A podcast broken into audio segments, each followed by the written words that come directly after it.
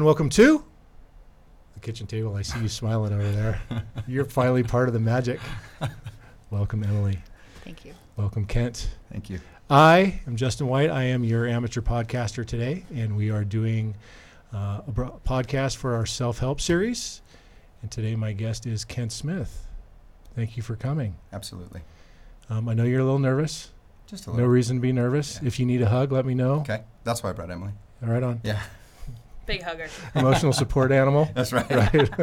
Yeah. I always wanted to get a shirt that said emotional support human and Yeah. then have a dog walking by and you know, so I can get on the plane for free or Right. whatever. Yeah. So anyway, so this self help self help series. You're gonna tell us a story today. But what I want to hear about first, tell us about your journey to today, which is not necessarily the story you're about to tell, but tell us how you came to the Colorado Springs Fire Department and and uh, a little bit of your life before. Sure. I uh, so I was born and raised in uh, Colorado. I actually grew up about 25 miles east of here in Peyton, Colorado. It's a little tiny, um, little kind of podunk town out there. Um, you know, I I kind of grew up in a, a split home. My parents divorced when I was really young, and um, they actually to this day still live like three miles away from each other. So. Um, I, I kind of split time between my mom and my dad. I went to elementary school, middle school, high school, uh, all out in Peyton. Um, I was pretty active in sports out there. I played some football, played baseball quite a bit. Um, then I got hurt, hurt my knees. That's why I kind of hobble around and every six months or so get a knee injury around here. But um, you know, I I really enjoyed uh, growing up out there. I think it was really good for me, um, and I think part of how I grew up is also a part of my my the next story that I'm going to tell. But um, you know, so high school and stuff was pretty super normal for me, other than you know grow, growing up in a split home, which is um, it was interesting, but um, it's part of who I am, and it makes me who I am today. Um, and my parents have been super supportive all the way through that, which has been amazing. Um, when I was, uh, you know, part part of my story that's really interesting actually is um, I grew up uh, in high school playing high school golf, and uh, it was after I hurt my knees and had a couple of knee surgeries. Um, believe it or not, I, I wasn't going to go pro in either, you know, baseball or football, which I know is kind of a shocker. I mean, looking at how, you, how who would- who would have thought, I am, yeah. right? Um, so I started playing golf, and um, I played golf with my grandpa growing up, and um, it was always kind of a part of our family. But um, I got really good, um, and I was going to go play um, college golf. I was going to play Division two college golf at CSU Pueblo. Um, but part of my other story is um, that did not happen, and my choice was to um, stay in Peyton and stay kind of local in Colorado Springs. Um, and I wanted to, I- wanted to be an EMT, and I wanted to be a firefighter. So um, there was a little, you know, 170 square mile fire district out there in Peyton, and um, really, if you were uh, 18 years, uh, really, they didn't really care if you were like 17 years old and had a pulse and you were willing to show up for some calls, um, they would they would bring you on as a volunteer. So I spent a fair bit of my time in the early stages of my life um, when I was pretty young, like 17, 18 years old, volunteering at that fire department. And, um, I went to EMT school when I was really young. I went to EMT school when I was um, like the day I turned 18, I started EMT school. Uh, I got some Fire One certs and all that type of stuff. Uh, actually, Ty Mather was my Fire One instructor in 2008, 2009, Explains something like that. Yeah. Yeah. Um, so I, you know, I volunteered with them, and then um, I, people would be shocked when they hear this now, but I actually really enjoyed the medicine aspect of, of what I was doing, and um, it was kind of interesting because in Peyton, there, um, in the community that I volunteered in, we, you were lucky to get an ALS provider on scene um, in you know 30 40 minutes sometimes over an hour before you could get an als provider on scene. Um, depending on if a helicopter could fly or you know if the ambulance that was usually in Falcon could get out there or not. Um, so there was this huge need, um, and I was enjoying the medicine thing. So um, I decided to go to paramedic school, um, and I went to paramedic school at Pikes Peak Community College in uh, 2007, ten, I think I started paramedic school. Was Ty Mather your instructor for Uh, paramedic yeah, school? that's a hard no on that. um, I so I finished paramedic school, and um, I'm actually really proud of it. I was able to be a part of um, kind of getting an ALS program uh, into that community, and uh, as far as I know, it still exists today. Um, I'm I'm obviously far removed from that, but that was a really cool uh, part of the early stages to to kind of give back in that community um, where I was volunteering. Um, to, to get some ALS coverage out there, and it's still you know few and far between, and it's still very rural medicine, and you're you know you're a long ways away from a hospital. But um, so I, I practiced as a paramedic out there for a little bit. Meanwhile, I was working part time at Falcon Fire Department and spent a little time out there. Um, and um, then I, I really just wanted to get some experience, and quite frankly, I wanted to make some money because that volunteer job didn't pay me very well, ringing right around zero dollars a year. Um, so I needed some money so I could move out of my mom's Mhm. basement, which is, you know, um, but the meatloaf was good. Why would you Yeah. leave that? uh, that's right. And uh, that was a good. That's another good movie line right there. Um, so I got hired at uh, AMR. I actually started at AMR in 2011. Um, I, I worked for AMR when I was uh, going through paramedic school, kind of part time as an EMT, and picked up some special events and stuff like that. But um, I got hired at when I turned 21. Back back then, you had to be 21 years old to work for AMR because their insurance wouldn't uh, insure anybody less than 21 to drive emergent. Which is even my me at 21 years old, it was absolutely ludicrous that they would insure me to drive an ambulance uh, emergent all over the city. But um, so I worked for AMR uh, as a paramedic. Started with them in 2012.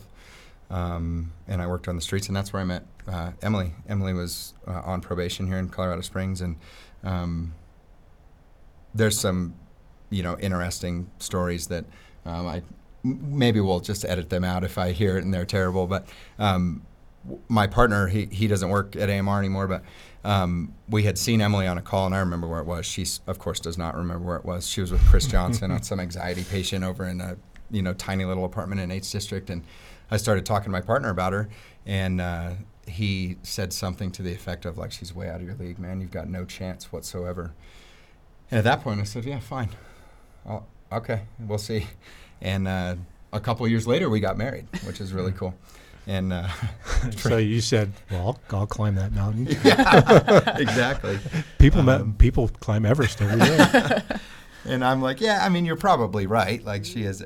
He used to say things like, "You make twenty thousand dollars a year to paramedic on a private ambulance. She's got her whole life ahead of her working for the fire department. What does she want with you? Blah blah blah." Sounds like a good friend. Um, yeah, yeah. I think it was all Very in, supportive. all in you know loving fun. Yeah. But, um, so I'm glad he kind of challenged me to do that, and and then of course I met Emily, and um, we've been together ever since. We've been together for um, 10, 10 years, Mhm. uh, a little over ten actually.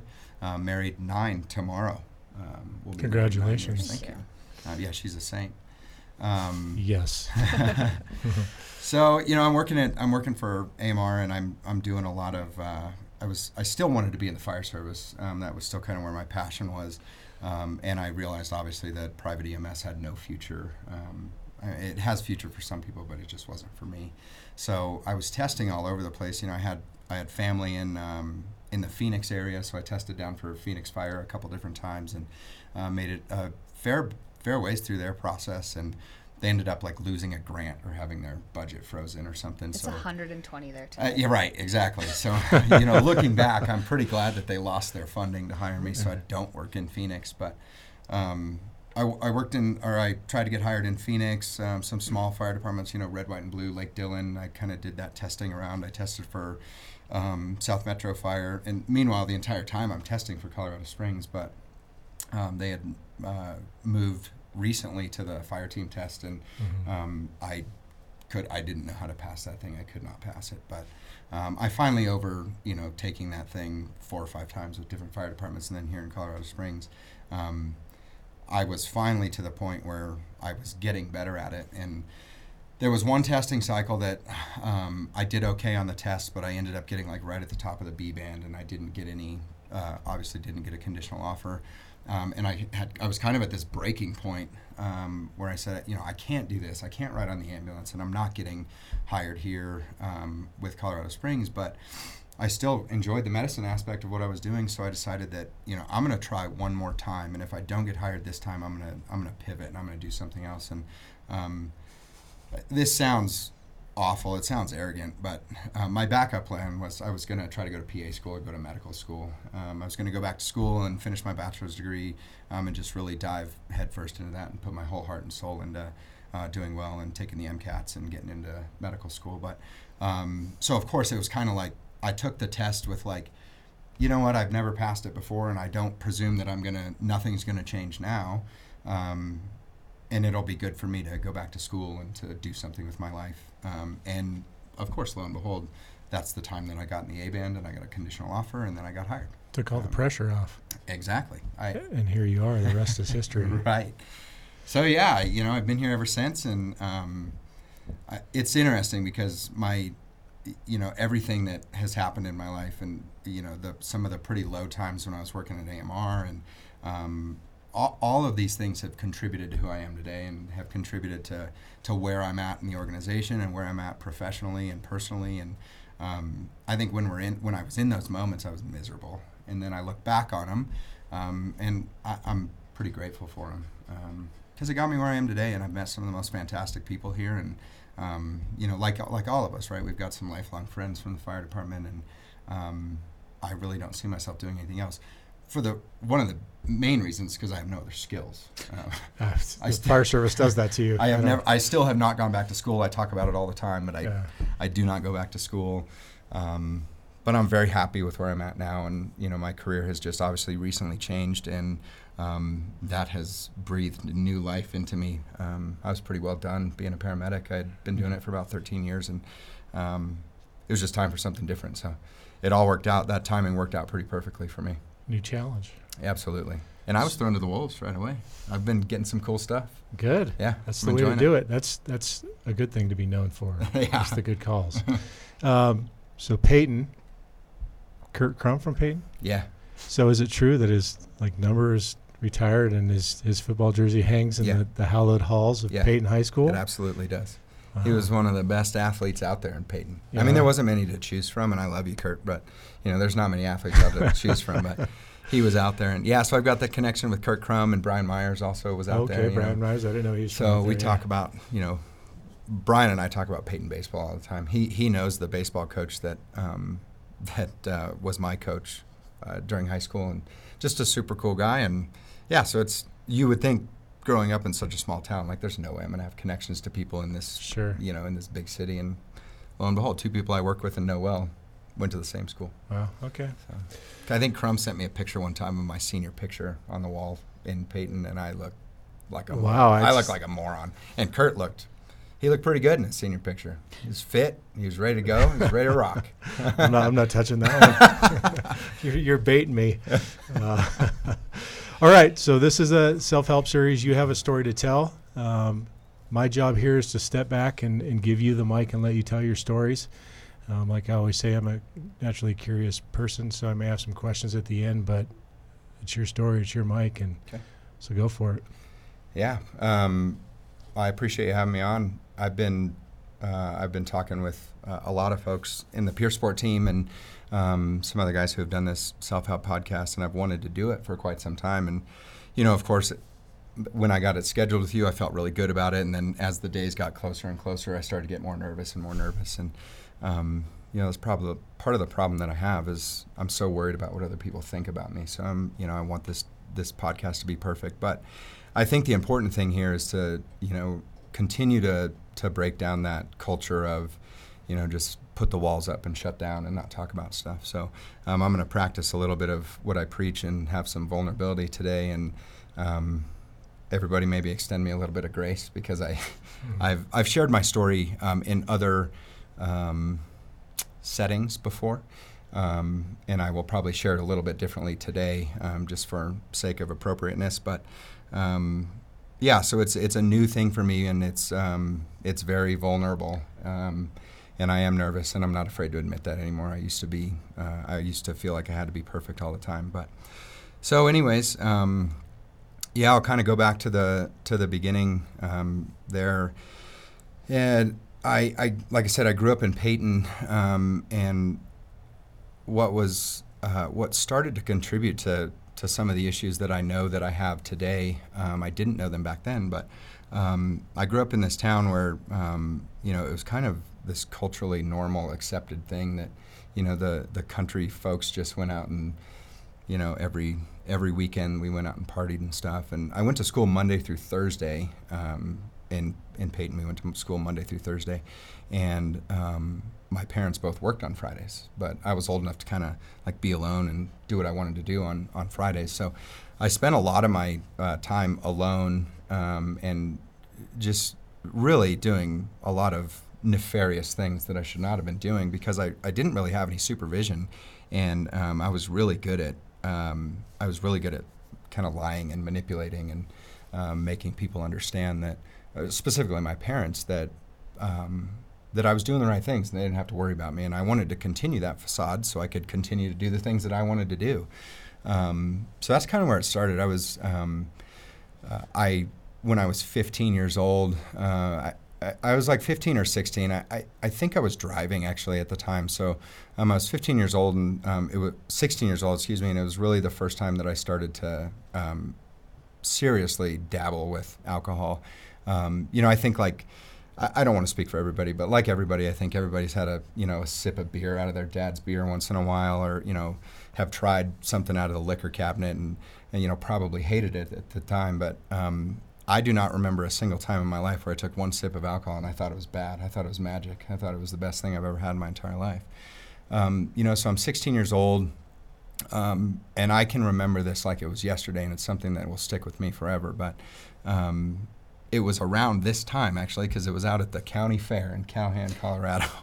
Um, I was hanging out out there, and again had no supervision, and um, uh, I, I was hanging out with a bunch of older kids. You know, I didn't really get along with people in my grade, um, and that's um, you know I, I, don't really know why that was. Uh, maybe because they were kind of straight laced and trying to do the right thing, and I was not particularly interested in that course of action. So um, I was hanging out with the people that I knew would do the stuff that I wanted to do. So we're all at the county fair, and um, it was the first time that I had gotten drunk, and I was like I said, I was I was 15 or 16 years old, um, and I remember very vividly that you know this is a classic cowhand party, so don't don't be laughing at me here. But we're out there and there's like 15 people, and we've got just the truck circled up in a in a field out in some guy's you know property out there, and um, we're drinking. And I remember uh, I remember being able to drink um, a lot more than my you know 15, 16 year old counterparts. You know they're having a couple beers and they're you know kind of choking them down because they don't really like them, but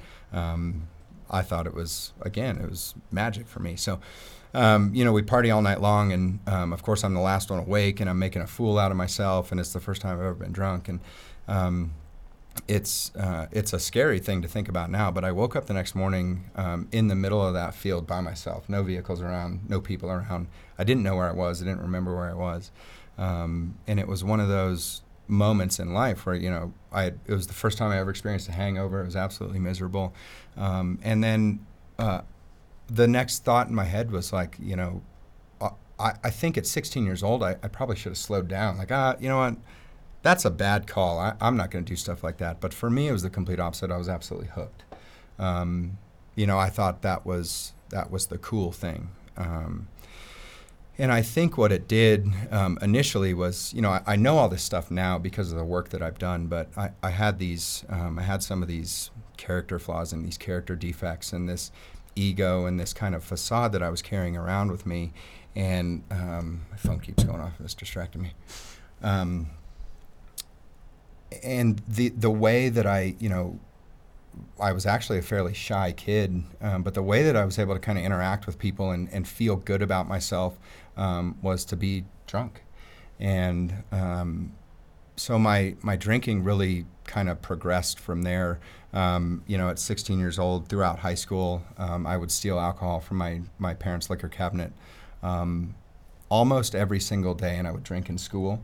Um, I would take it to class, and my buddies loved me because I was the one that you know I could sneak our, I could sneak chewing tobacco into school, and I could sneak our alcohol into school, and you know here I was at you know freshman, sophomore, junior in high school, just literally going through class all day long, just drinking all day long. And the problem was, um, it didn't impact like there was no consequences for my actions back in those days and um, you know i still uh, i graduated at the top of my class. I graduated with a 4.0 gpa and i was doing well in school and i was doing well in sports. Um, and i had all these friends and i had all these relationships but what i know now is those relationships were so surface level and they were fake. Um, i don't speak to a single person from high school that i used to talk to. No, i don't have one single friend from high school. And in fact i have I, I don't really have any desire to, to connect with them um, in any way.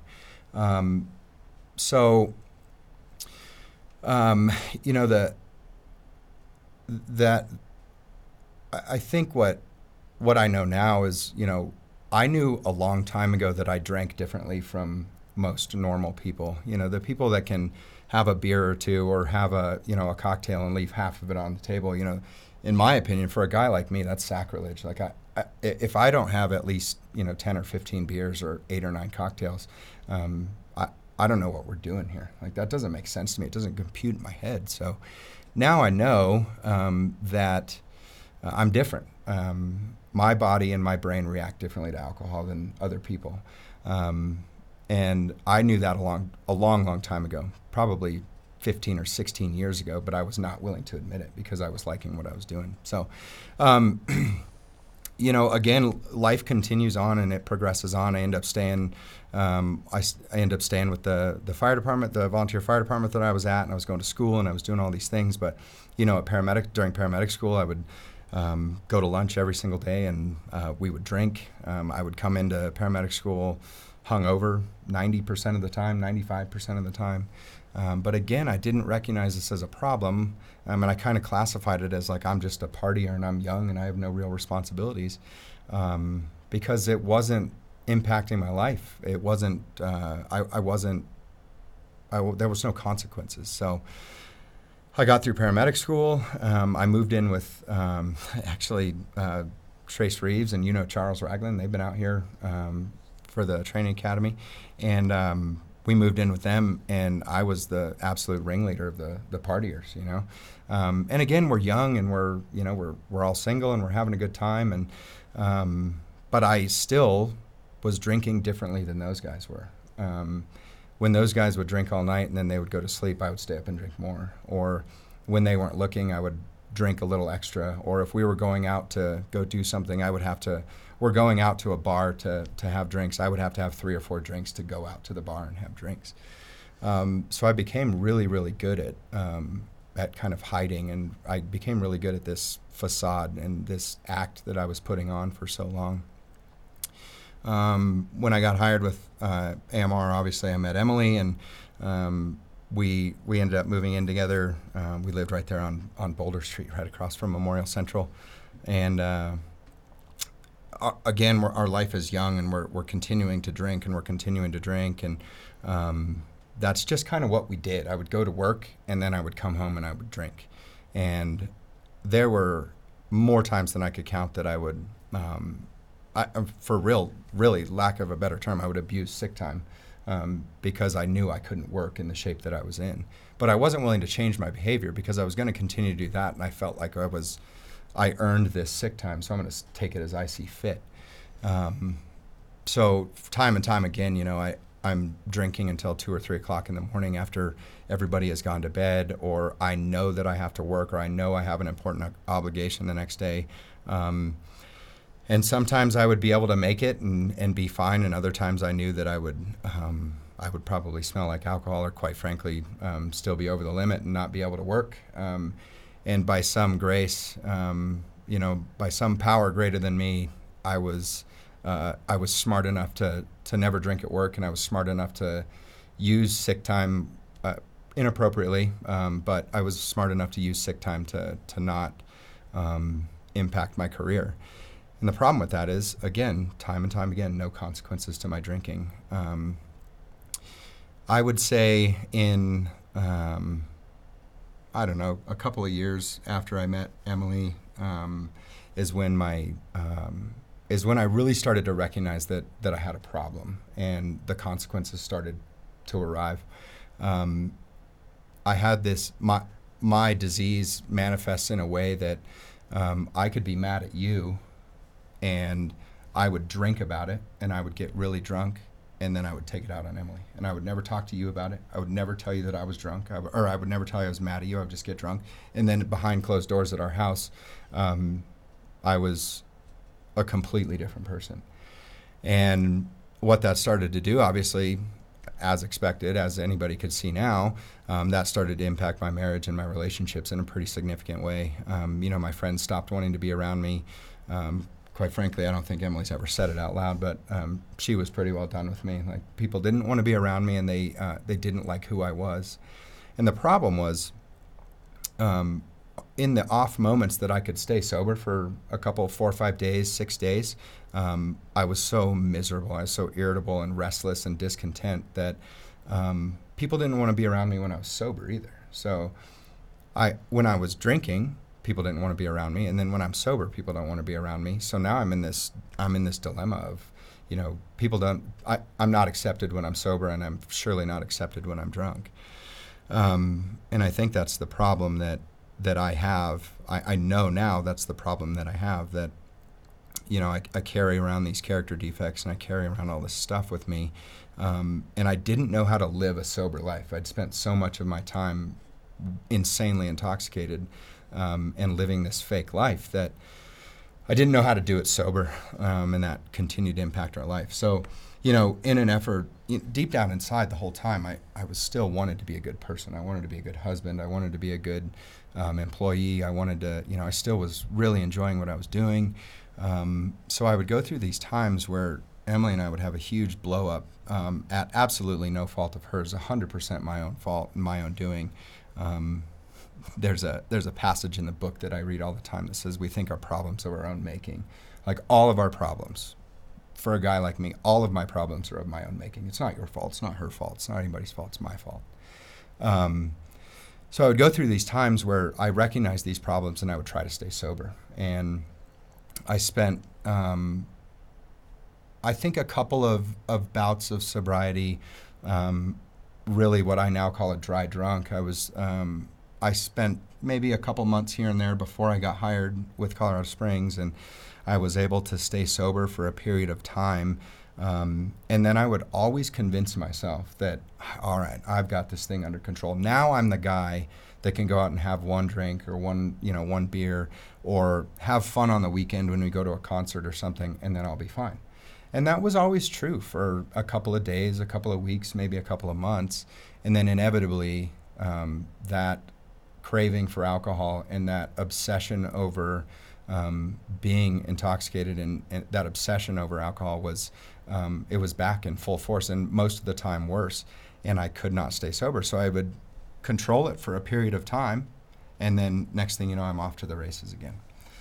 Um, one of the uh, one of the biggest eye-opening moments for me was um, i was still working at amr um, and it's one of the most embarrassing stories of my entire life um, Emily was at work, and uh, I was out at a party or out at a bar or doing, you know, who knows where I was, what I was doing. Um, but I was trying to walk home from our house uh, to our house on Boulder Street, and I ended up um, being one of our patients. That 911 um, got called on me, and uh, I decided that it would be a good plan for me to sleep on Boulder Street.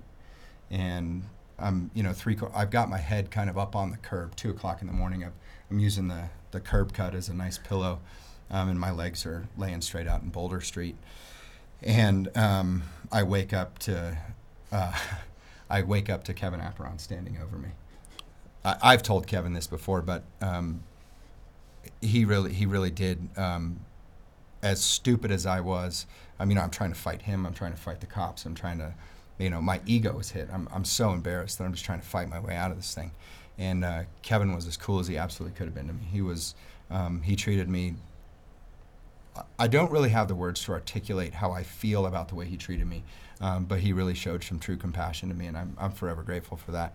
Um, I ended up not going to the hospital, um, but I ended up, uh, you know, again, just because of my position in life, um, I got put in the back of an ambulance and driven home, and then they dumped me off in my house and I, you know, I had no consequences again.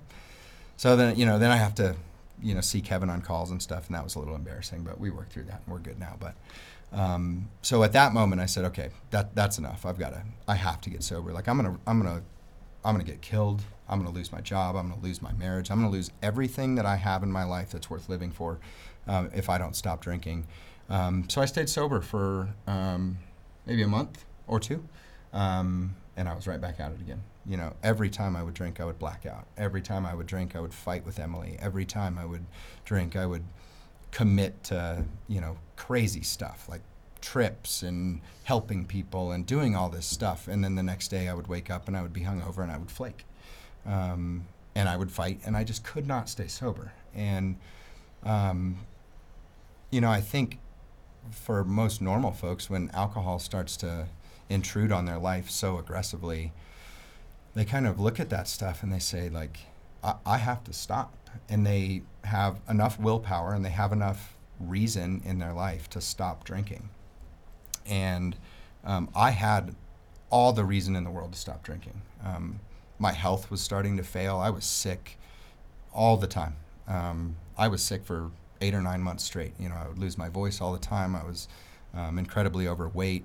Um, I didn't sleep well. I had sleep apnea, and you know, I was just I was a wreck. And um, I had all these reasons to stop drinking, and I wanted to stop. I wanted to stop more than anything in this world, and I couldn't. I could not stop. Um, you know, I tried all sorts of stuff. Um, I tried to not have liquor in our house. I tried to only drink beer. I tried to switch to, you know, maybe I'll just drink vodka from here on out. Maybe I'll just drink whiskey. Maybe I'll only drink on occasions. Um, and again, time and time again, that worked for a period of time, and then it did not work anymore. I, I, I never had the willpower. I was completely, utterly powerless over alcohol. It had, alcohol was my master, no doubt in my mind, um, and I could not do anything to change it. Um, so I got hired here in Colorado Springs in 2016. Um, and that was a huge wake up call for me. You know, I was overweight, I was drinking every day, and I was I was in the worst shape of my life, and I was a miserable human being.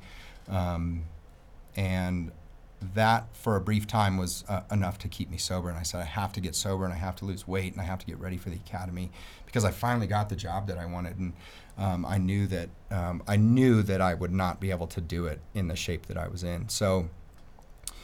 I stayed, uh, air quotes, uh, I stayed sober for about six months. Um, realistically, um, if I were to be honest with myself and everybody, I was probably sober um, during the academy, uh, during my academy, and then a little bit through probation. Um, but then I would start to sneak drinks again, you know. Um, at the end of the academy, Emily's at work because uh, you know she worked here before me, and so she's at work and I'm at home, and you know I have you know four or five shooters or whatever, and then I put them in the bottom of the trash can, and then I make sure I take the trash out. And what it looks like on the outside is like, oh, Kent's a really good husband. You know, he's doing this thing. He got hired. He's you know taking care of himself. He's taking care of the house. I was really just trying to cover my tracks and hide all the stuff that I was doing. Um, and then what I was a master at was manipulating. so I, uh, at the very end of, probably at the very end of my academy, I think it was actually the day I graduated my academy. I really, really wanted to, to be included and to, to go out and have some drinks with everybody that I graduated with. So Emily and I had this really long conversation, and I had this, I had like this business proposal for her, like, like I was about to ask her for all sorts of money or something. You know, I laid all this stuff out about how I was in control and how I was going to make things different this time. So um, again, I started drinking again, and that was a choice for me to I had already started drinking again, but um, I wanted to start drinking again in, in the open, so I didn't have to hide it from anybody. Um, so I did. Uh, I got Emily convinced that I was good to go, no problems whatsoever, and uh, that was good for I don't know two or three months maybe. you know, Emily. Uh, I I love the looks that she gives, because maybe two or three months is a little generous, but it probably was a lot shorter than that. But um, then I was right back to where I was. Um, I would get off work and um, I would go to a bar. Uh, there was a little neighborhood coffee shop that I would go to that served alcohol, um, and they served alcohol, you know, first thing in the morning, whatever. And um, I would put, you know, a couple shots of whiskey in my coffee. I would do all this stuff on my days off, and next thing you know, by noon or one o'clock on my days off, I'm uh, once again hammered. And um, now it's starting. Not only is it impacting Emily in ways that I never, um, I never could have imagined um, how how my drinking negatively affected her. Um, but it was also starting to affect us financially. You know, I had bar tabs that were seven hundred dollars at this local coffee shop. Um, Emily had to come peel me out of those bars, uh, that bar, a couple different occasions, and you know, she's a saint. She's never telling me that I'm doing anything wrong necessarily. You know, she would always very carefully kind of try to guide me down a different path. And hey, we need to, you know, be careful. We're spending too much money at the at the bar, and we're doing this stuff. And really, eh, she was terrified of approaching me because I had become such a volatile, um, just mean person um, that I, I gave her no space. I gave her no opportunity to have a, a real adult conversation with me and tell me that there was an issue going on. Um, so um, that continued for a little while, and um, uh, in on January 9th, uh, Jan- January 8th um, of 2022, I had my last drink of alcohol, and I remember. I remember exactly where I was. I remember exactly who I was with. I remember the exact circumstances. Um, I remember exactly how I was treating Emily. I remember exactly um, the decisions that I was making. I remember those things like they were yesterday. And um, I had my last drink of alcohol that day. Um, January, I, I, I, don't know my, I don't remember the exact date, but um, I, January 11th, um, 2022 is what I call my sobriety date. And um, what happened was I finally got to this point. I finally got to, in that book that I read, I, I finally got to the jumping off point. I was, um, I, I, had all of these um, issues. I, you know, trouble with my personal relationships. I was anxious all the time. I was mean all the time. I was, you know, all of these different things. Um, and I finally got to the point where um, it was like, I'm either going to get sober or I'm going to be done doing this. And when I mean what I mean by being done doing this is um, a, a, couple of different times, but you know, one time very, very specifically, I thought there's I have no way out. Like I do not have a way out, um, and it's the first time in my life that um, suicide has ever crossed my mind, um, and it still really kills me today to think about that. Um, just to you know, kind of bring me back to that place, um, not in a dark or negative way, but to to really um, realized that I, I had gotten that far down that road. Um, you know, and, and again, I'm, I'm leaving some, some uh, specific details out, but that's okay. Um, so I get to this point where um, I had I had what I like to call and what, what a lot of people will know as the gift of desperation. I was given a gift. I was so desperate to live a life. Um, I was so desperate to live a life that was any any way different than it was uh, currently um, because I wasn't only ruining my own life, I was ruining, ruining Emily's life. Um, she never knew what she was going to get. Um, so I got to this point um, the next morning. Um, I talked to her about it and I told her, I said, I think I'm an alcoholic and I think I have a problem with alcohol. Um, and I think she said something like, Yeah, I think so, maybe. You know?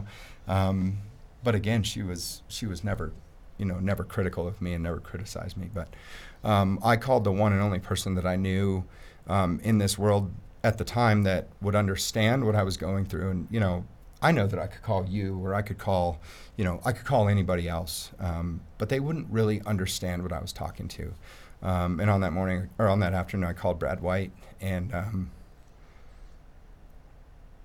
I tell Brad this all the time, but um, man, I really think Brad saved my life. Um, Brad's got a crazy busy life. You know, he's got kids. His wife works all the time. He's you know, obviously um, busy with work, and um, I felt like in that moment there was absolutely nothing that could have been going on that would have stopped Brad from coming to my house. Um, he dropped everything and he came to my house. Um, and from that point on, Brad kind of helped guide me through this uh, this process of recovery. And when I got to that point, I was like a like a child all over again. Like I didn't know what to do. I didn't know what to say. I didn't know to, who to call. I didn't know who I should tell. Um, I didn't know if I could recover. I didn't know any of those things. Um, and I remember Brad gave me a hug and he said, "Don't worry, buddy. I got a way out. I'll show you." And um, not only did he show me, um, but the, in that moment, but uh, to this day, he's one of those guys that continues to show me um, how to live a sober life. So, you know, that's kind of the the alcohol portion of it, and I, I think it's super important to, I think it's super important to recognize that. I I would I would I would drink and I would justify my drinking because of stuff that we see here at work. I, I, I, looked at it as I knew I had a problem, but I knew I had a perfect excuse to continue to drink. Um, it didn't matter what, what the calls were, but any, um, it's crazy for me to say, but any time I had a rough call, you know, a PEDS arrest, um, I was the first ambulance to a Planned Parenthood shooting. Uh, when I responded to the Halloween shooting at Platte and um, Wasatch, I was on an ambulance and uh, story for a different time, maybe. But um, I thought e- Emily and her mom were the. I, we got dispatched to two females who had been shot on the front porch of a house. Um, and 10 minutes before that, Emily told me that uh, her and her mom were going to walk down to our new house. And uh, I couldn't get a hold of her as I was responding in that ambulance. And um, I thought for sure that I was going to pull up to, to Emily and her mom uh, shot.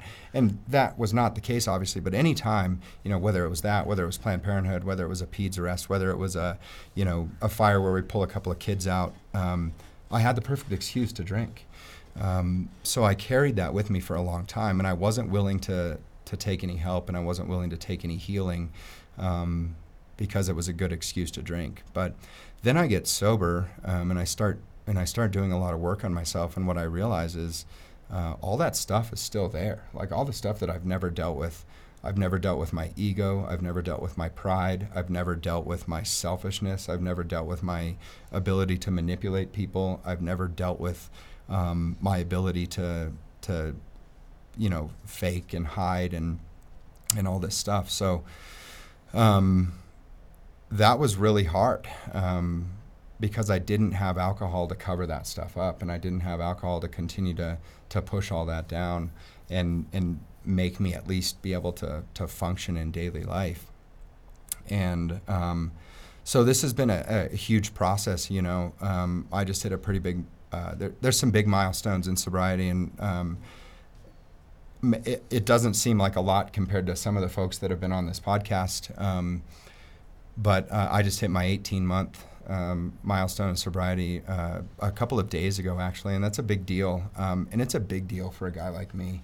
Um, I couldn't string together three days of sobriety um, with any luck for the last 15 years of my life. So the fact that um, I haven't had a drop of alcohol in 18 months, and more importantly, I haven't had any desire, like none. The, the obsession of alcohol for me has been lifted, it's been taken from me. And um, for something like that to happen to a guy like me is an absolute miracle. But what it's done now is it's given me this opportunity to, um, you know, utilize the services that are here, um, here at our at Colorado Springs. You know, through our peer support team. Um, man, what a time to be in our organization if, if there's issues like this, um, because the support is there, the people are there, the the resources, the avenues, all of those things are there. So, um, I'm a huge proponent of being open about it. And I've been to Insight Services and I've done some EMDR stuff. And I've um, finally started to work through a lot of the things in my life that, um, a lot of things in, the, in my life that I was carrying around with me that were miserable. And I think it's important too to talk about. Um, I'm not an alcoholic, and I'm not a, a, a person that that has to go through this life of recovery. I'm not an alcoholic because of the things that I see. I'm not an alcoholic because of the things that have happened in my life. Those are a part of who I am, and those are a part of, you know, what makes me me. But I, am an alcoholic because I've got, I, I, my body and my brain react differently to alcohol. I, I, I've heard it said before, and it's something that really makes a lot of sense to me. Um, I have a mind that won't leave it alone and I have a body that can't take it. Like once I put one drop of alcohol in my system, I will continue to drink until I cannot drink anymore. I do not have an off switch. Um, and then the problem is I know that I don't have an off switch, but then my mind tells me like it'll be better this time, it'll be fine this time, or you know everything will be better if you just have a drink, it'll be just fine. So I've got this mental obsession over alcohol, and I've got this physical allergy, and I've got this physical craving uh, for alcohol that can only be stopped in in in my experience, um, it can only be stopped in a, in in one specific way, um, and I. Yeah, I don't, I don't mean that to be, say that we can't get sober in other ways, but the way that I've done it has worked well for me, obviously. Um, so I, I, you know, I think what's important is um, I was super ashamed and I was super embarrassed, and I carried around this shame, and this guilt for a long time um, because of my past and because of how I treated Emily. And um, I think there would be a lot of people who are shocked um, to hear because I was so good at hiding and faking and um, on the outside, my life looked great, but on the inside, um, I was in this complete and utter turmoil. My life was hanging on by a thread, uh, you know, physically, mentally, um, and quite frankly, Emily's life was hanging on by a thread. Everything good in our life was about to be grenaded because of because of me, um, and I think that's that's the issue, right? That we, we get so good at living this fake life and we get so good at covering up and we get so good at hiding um, that people don't recognize that there's potentially a problem. Those symptoms don't present to the outside world. And I do that in, on purpose. That's an intentional thing for a guy like me. And so, what my intention is, um, there's been a couple of, of people, a couple of men in my life that um, have absolutely saved my life um, Brad White being one of them, John Giacomo being one of them. Um, those those guys have been a part of saving my life, and not only have they saved my life, but they saved Emily's life. They saved my marriage. They saved my career. Um, but they didn't do it for me. They were there. They were there, and they were able to guide me down this path. And it took a lot of work. It took a lot of work on my part, and it took a lot of um, difficult and vulnerable conversations.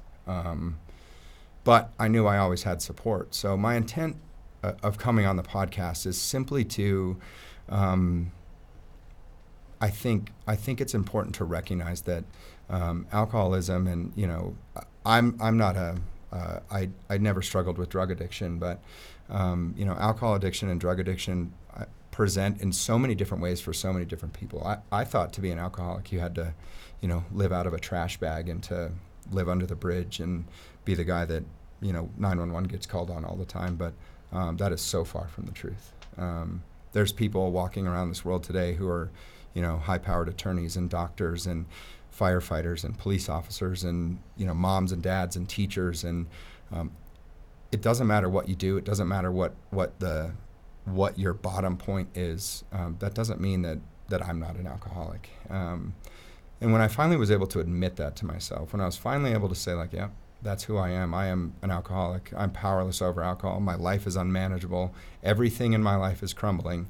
From that very moment, uh, my life changed. My life changed in a positive way. So, what I want to do today is um, really be a, a, kind of a just a, another face and another um, another voice for um, alcohol addiction. Doesn't look the same on everybody, and um, it's okay to not be okay but there are absolutely um, there are absolutely avenues for us to to recover, and um, I think one of the most impactful things in my sobriety is you know part of my part of my recovery um, in my experience is um, to make amends to people, and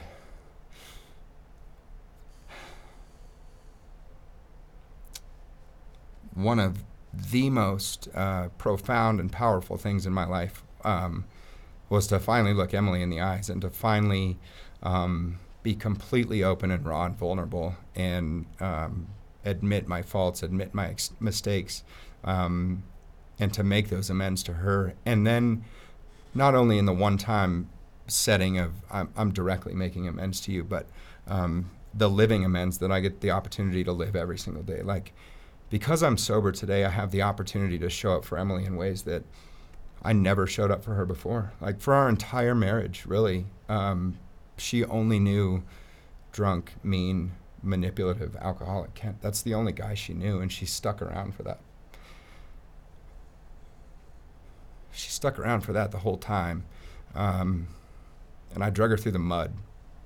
I made her life absolutely miserable.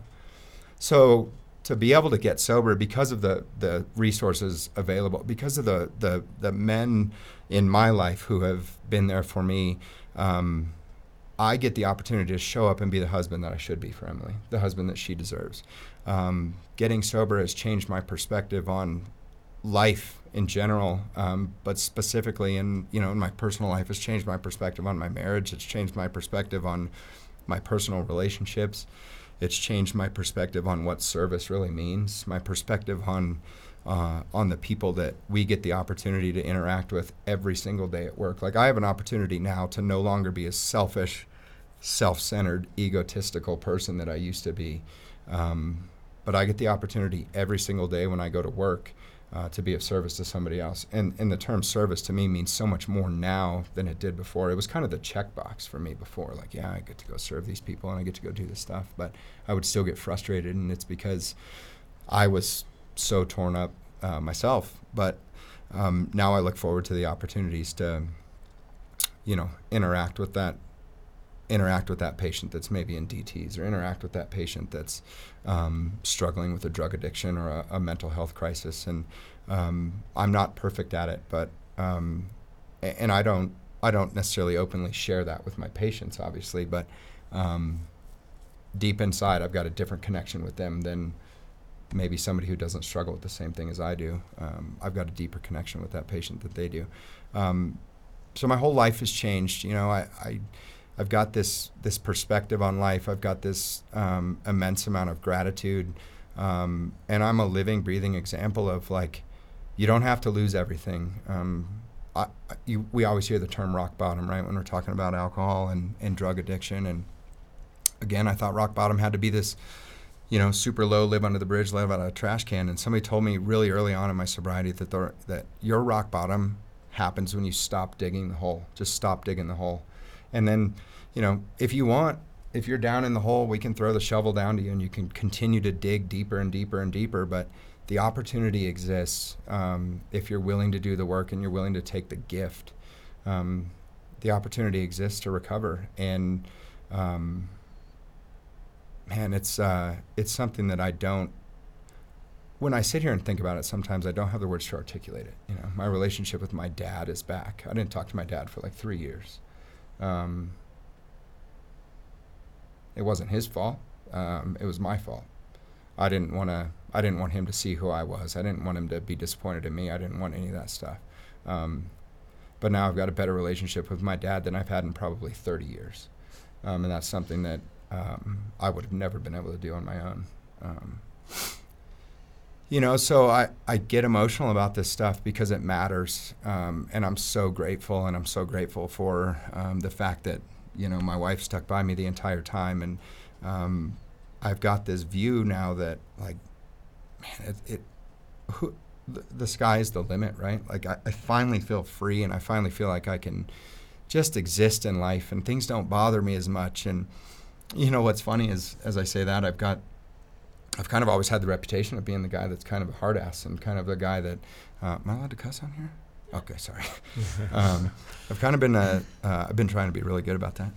Um, I've been, you know, known as the hard ass and kind of a, a, guy that will fly off the handle and and all this stuff. But um, now I'm getting the opportunity to show people um, that that's not who I am anymore. It's not who I want to be. I want to be the guy that um, is you know, a little more loving, a little more tender, a little more um, caring and compassionate, um, because that's the behavior that was displayed to me, and that's the that's the type of um, characteristics that that those guys that I just that I mentioned before um, that they did to help help save my life. They showed me love and compassion, and um, and I think getting sober is um, it was the hardest thing I've ever done in my entire life, but easily the most important thing.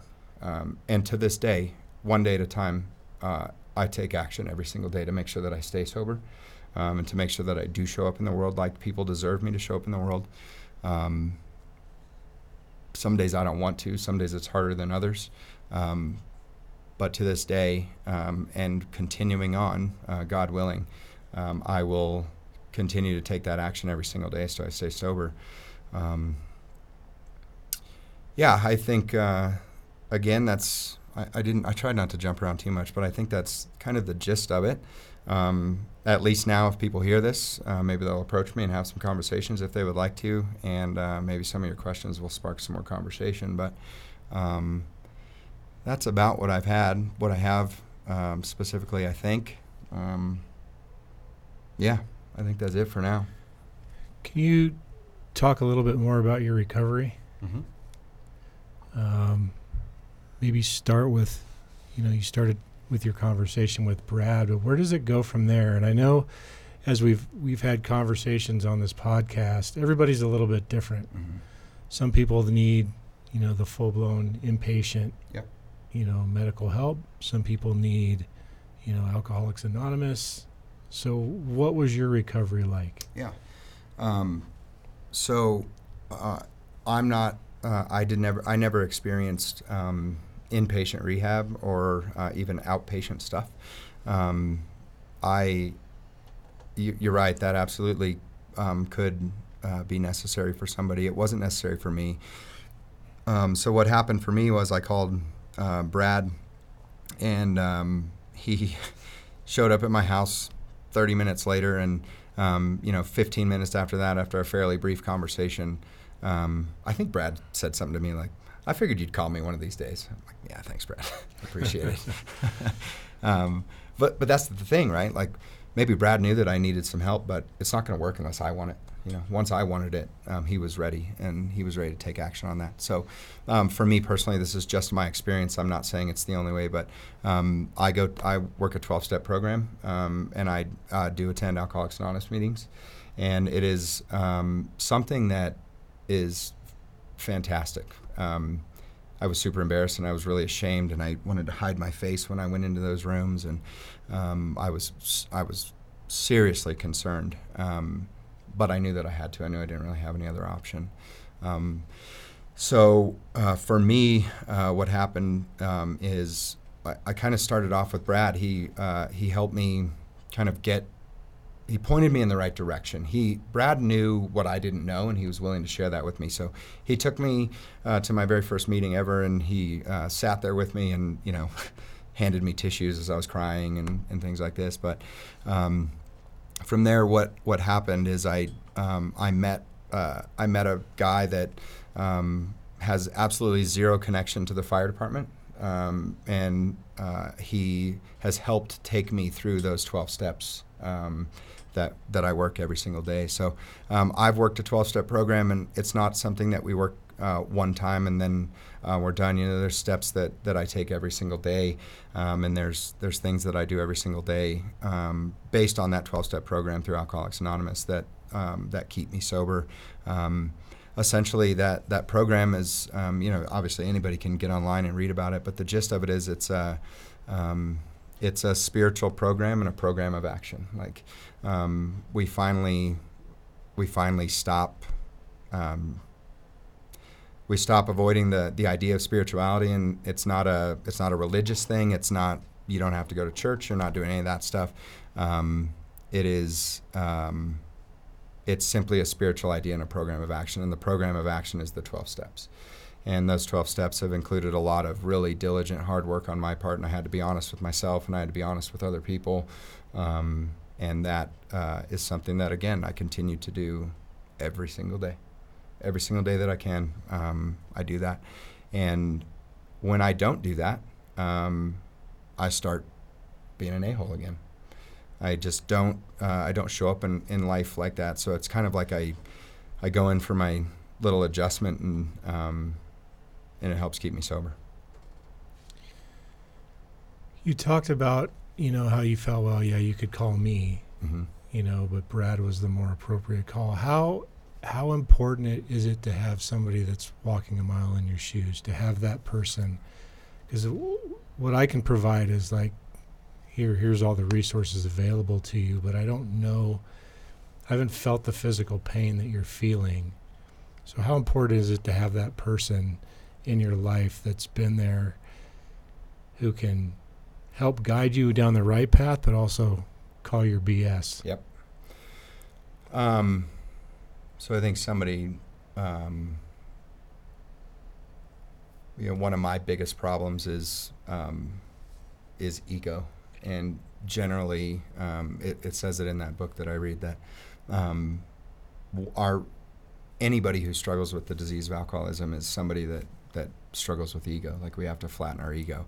So for me personally, um, like if I were to call you, I don't think my ego would have ever let me call you, because we worry about what other I worry about what other people think about me. You know, I've got a lot of respect for you on a personal and professional level, and um, we we I tell myself these stories in my head like, oh, you know, Justin's gonna, he's never gonna look at me the same. He's never gonna, um, you know, he's gonna judge me. He's gonna do this stuff, and and I know those things to be false. Um, but my ego won't let me do it.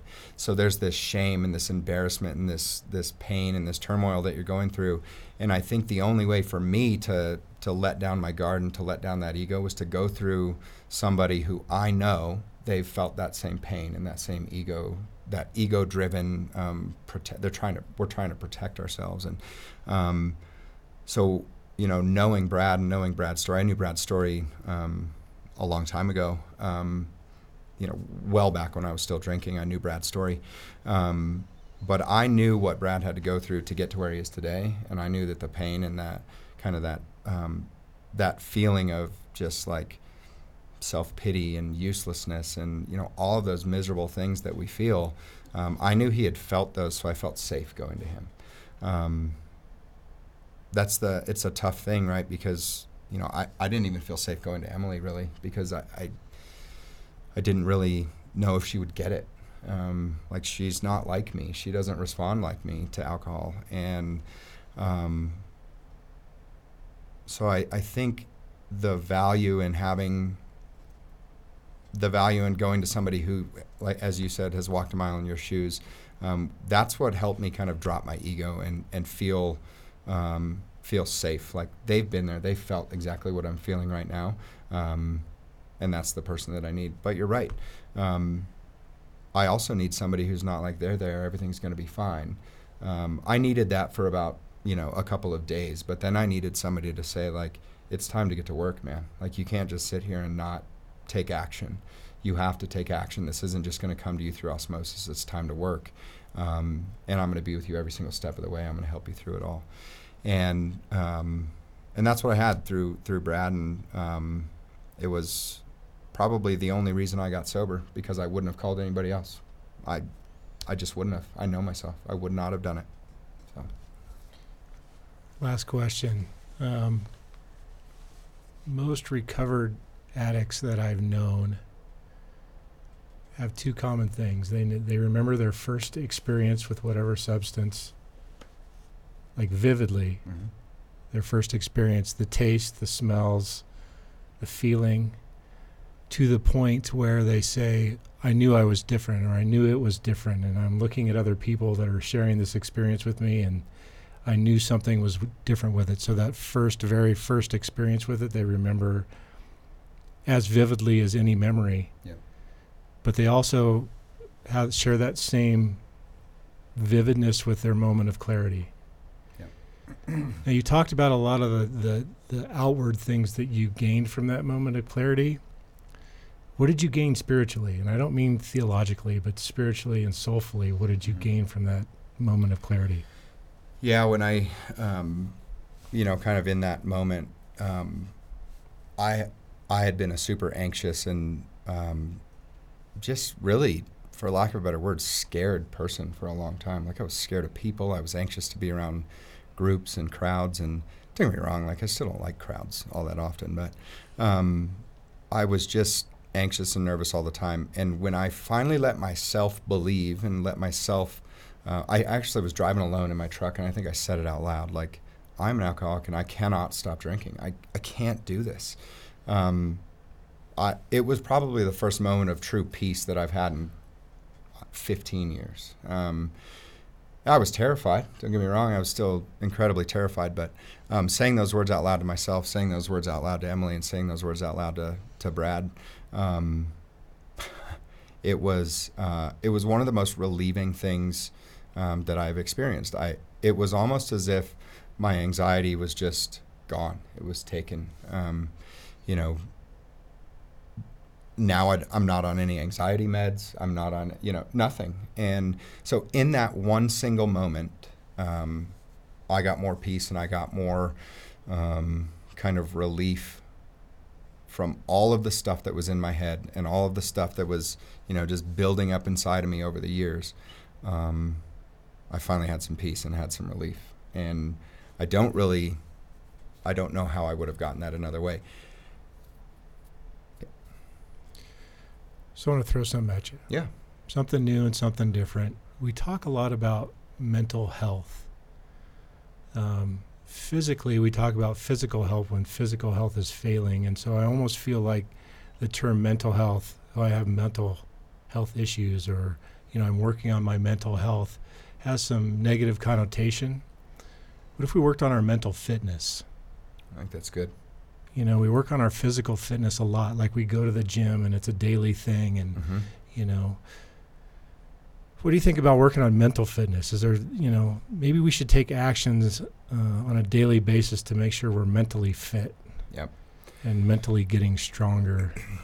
I think that's uh, uh, that's really a fantastic way to put that. That's why you're probably going to soon graduate to professional podcaster, not amateur podcaster, um, because of ideas like that. But yeah, it's a great way to put that. That you know, like I said, every single day I take this daily action, and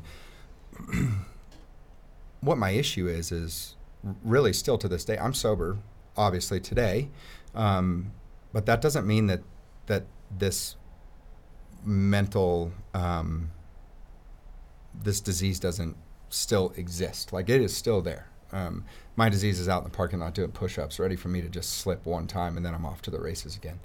Um, however, I'm able to combat that uh, through that mental fitness, and I look at that as kind of like I've got to take that action, um, you know, every single day to basically distance myself from that first drink. You know, this disease centers in my mind. It's a it's a problem in my mind. Yes, there's also a physical component of it too. Like I can drink nonstop, and when I start, I can't stop. But the problem is that that physical manifestation of the disease that never enters my world if I never take the first drink. If I don't ever take a first drink ever again in my entire life, I will never have to deal with the physical aspects of this disease.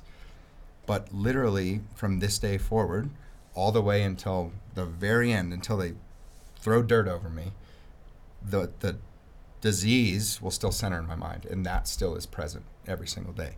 And we can let it get really, really bad. We can continue to get restless and irritable and discontent. I can continue to be mean to my wife. I can continue to do all those things.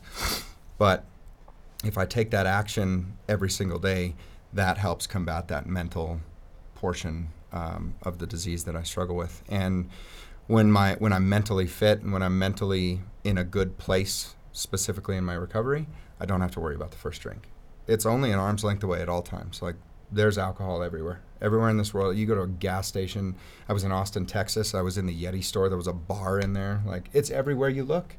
Um, but because of that mental fitness and because of that daily action, um, I, I, I have not had a desire. I had not I have not had one desire to drink alcohol in over 18 months. Not one. And I think it's that's it's that's just crazy to me. Um, so I yeah, I think whatever that looks like um, for each individual person, you know, I've got I've got a fairly um, I've got a fairly I don't want to say strict necessarily, but I've got a fairly regimented thing that I do, just kind of like my morning routine. My morning routine is the same um, most every mornings. Um, sometimes it's a bit longer, sometimes it's a bit shorter, but uh, my morning routine consists of um, me taking that action to stay mentally fit. And when I do, um, I'm in a good place. Um, Yeah, I was going to say that sounds like a mental workout. yeah. You know, to make to make sure your mind is sharp and, and fit and Yeah, and so, ready to take on a new day. in some of those days, like I have absolutely zero desire to do it. I don't want to read. I don't want to. Um, I don't want to do the other things that I do every morning. I don't want to do those things. Like I, I would rather sit on my phone and watch YouTube or something. Like that's what I want to do. Um, but I know that if I do that, if I do that for one day, I'm probably okay. If I do that for a week, I'm probably okay. But then I start to build momentum in the wrong direction, and I start to build momentum back towards that first drink. And if I take that first drink again, I'm screwed. Um, but if I can keep that momentum going, whether it's small or whether it's large, it doesn't matter. As long as I've got that forward momentum, um, I'm in a place of they. What the book says is, um, it says that I'm in a position of neutrality. I'm safe and protected, um, and I genuinely feel that. I'm neutral against alcohol. I don't care if you drink. You could have a beer sitting right in front of you right now, and it would not impact me in one single bit. I do not care. Um, so I'm neutral. I'm indifferent against it. I don't look at anybody differently who drinks alcohol, um, and I'm safe and protected because of the work that I do every single day.